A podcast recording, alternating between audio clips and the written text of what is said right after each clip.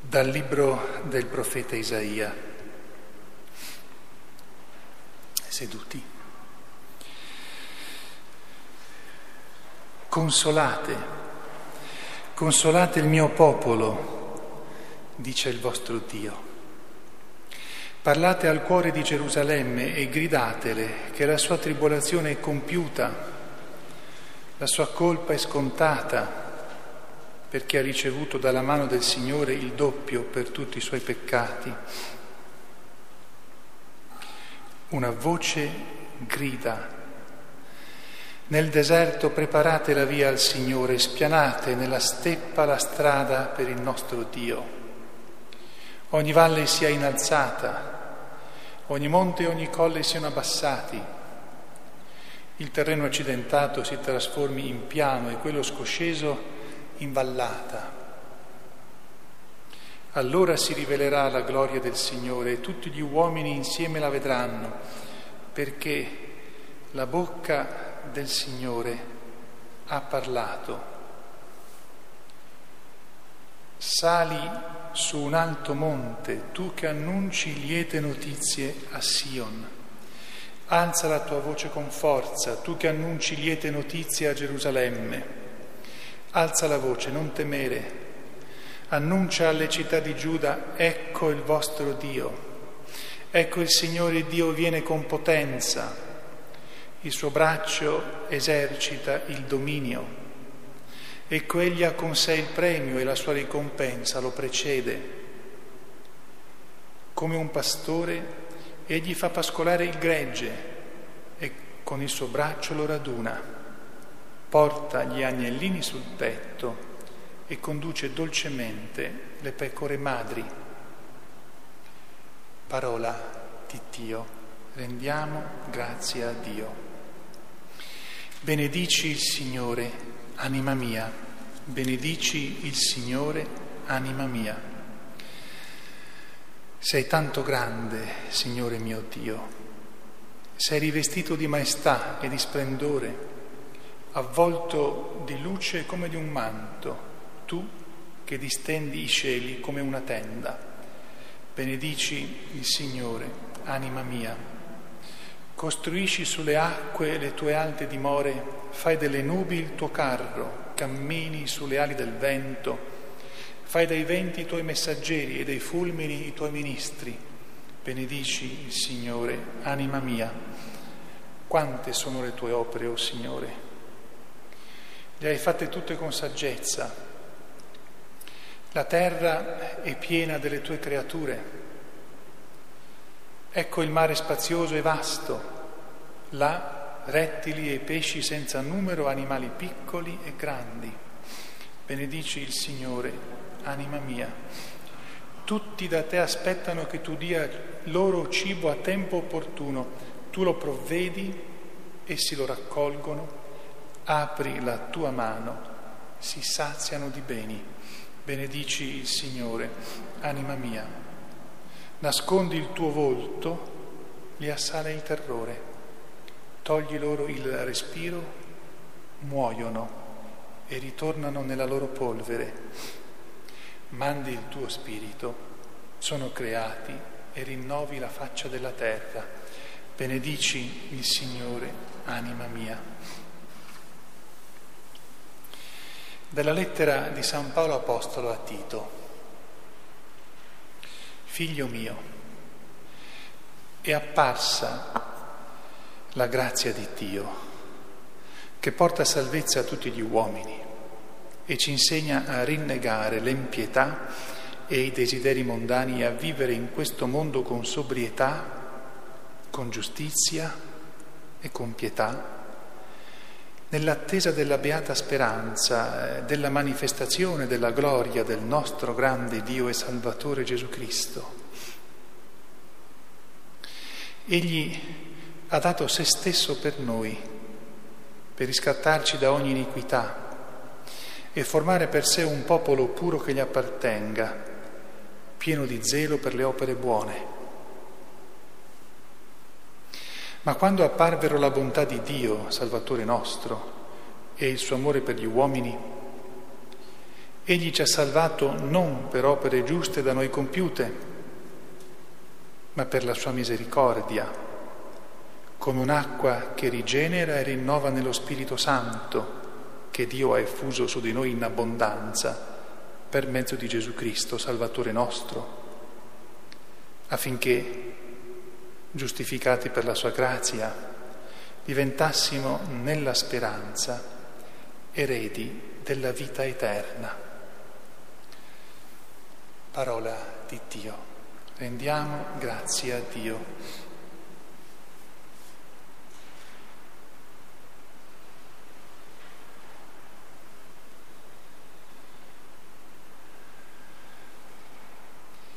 Alleluia,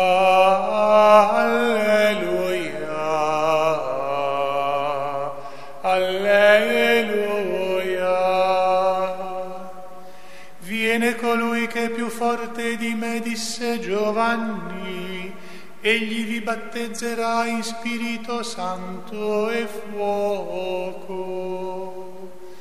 Alleluia, alleluia,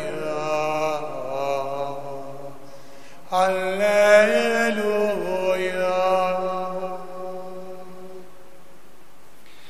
Il Signore sia con voi dal Vangelo secondo Luca.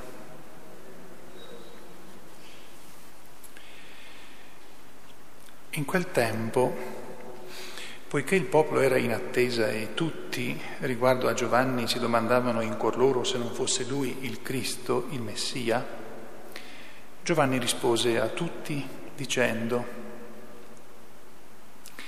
io vi battezzo con acqua ma viene colui che è più forte di me, a cui non sono degno di slegare i lacci dei sandali.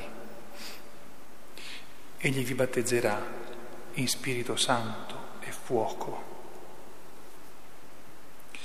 Ed ecco, mentre tutto il popolo veniva battezzato e Gesù, ricevuto anche lui il battesimo, stava in preghiera, il cielo si aprì e discese sopra di lui lo Spirito Santo in forma corporea come una colomba e venne una voce dal cielo, tu sei il figlio mio, l'amato, in te ho posto il mio compiacimento.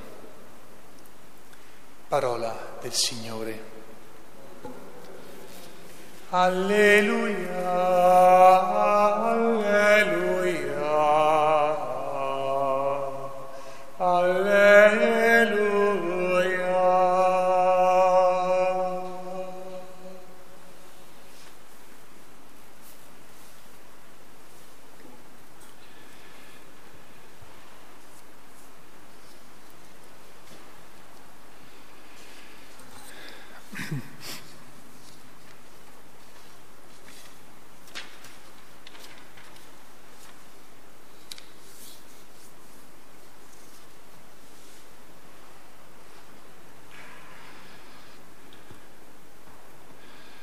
Sia lodato Gesù Cristo.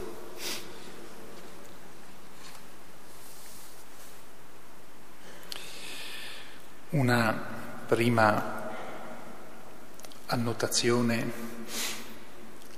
che non è tanto una parte dell'omelia quanto una invocazione. Chiediamo al Signore per noi e per tutti, sottolineerei per tutti, adesso capirete perché per tutti, che conceda sapienza, umiltà e capacità di riconoscere gli errori, anche errori madornali, in modo tale che tra un po' di tempo possiamo ripetere anche noi le parole di Isaia.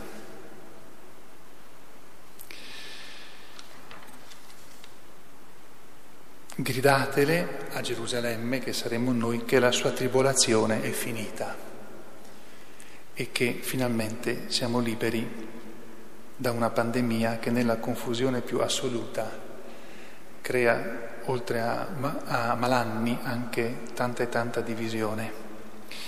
Sicuramente dipende anche dalle nostre colpe, ma allora chiediamo al Signore che illumini i cuori e le menti di tutti, piegandoli all'umiltà, alla sapienza, e così allora anche possiamo finalmente guardare con un po' di più sollievo la nostra vita e sentirci dire quasi queste parole.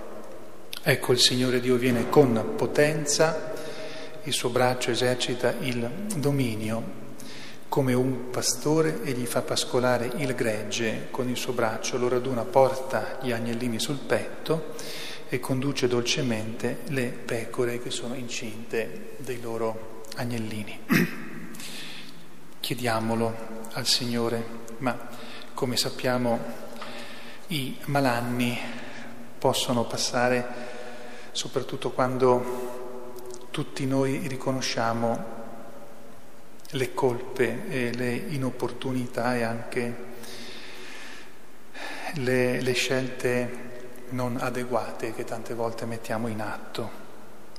Questa come invocazione di preghiera, perché da un po' di domeniche dico che la liturgia, scusate, Dico che la liturgia ci parla di alcuni misteri, ma noi abbiamo la testa sul mistero che stiamo vivendo, che è questa pandemia. Quindi a volte può essere molto difficile trovarsi in linea con la liturgia. La liturgia, avete sentito il salmo, si parla anche dei subacquei in questo salmo. E dice cose splendide, ma uno dice sì, ma io ho la pandemia davanti agli occhi, non, non riesco ad avere questo spirito di contemplazione. Sei tanto grande, Signore mio Dio, avvolto di luce come di un manto. Poi questa idea splendida, poetica, tu che distendi i cieli come una tenda. Immaginate, no? Quando distendiamo le tende, così viene esposto il cielo con le stelle. Quante sono le tue opere, Signore? La terra è piena delle tue creature, il mare è spazioso e vasto, ci sono rettili e pesci senza numero, animali piccoli e grandi.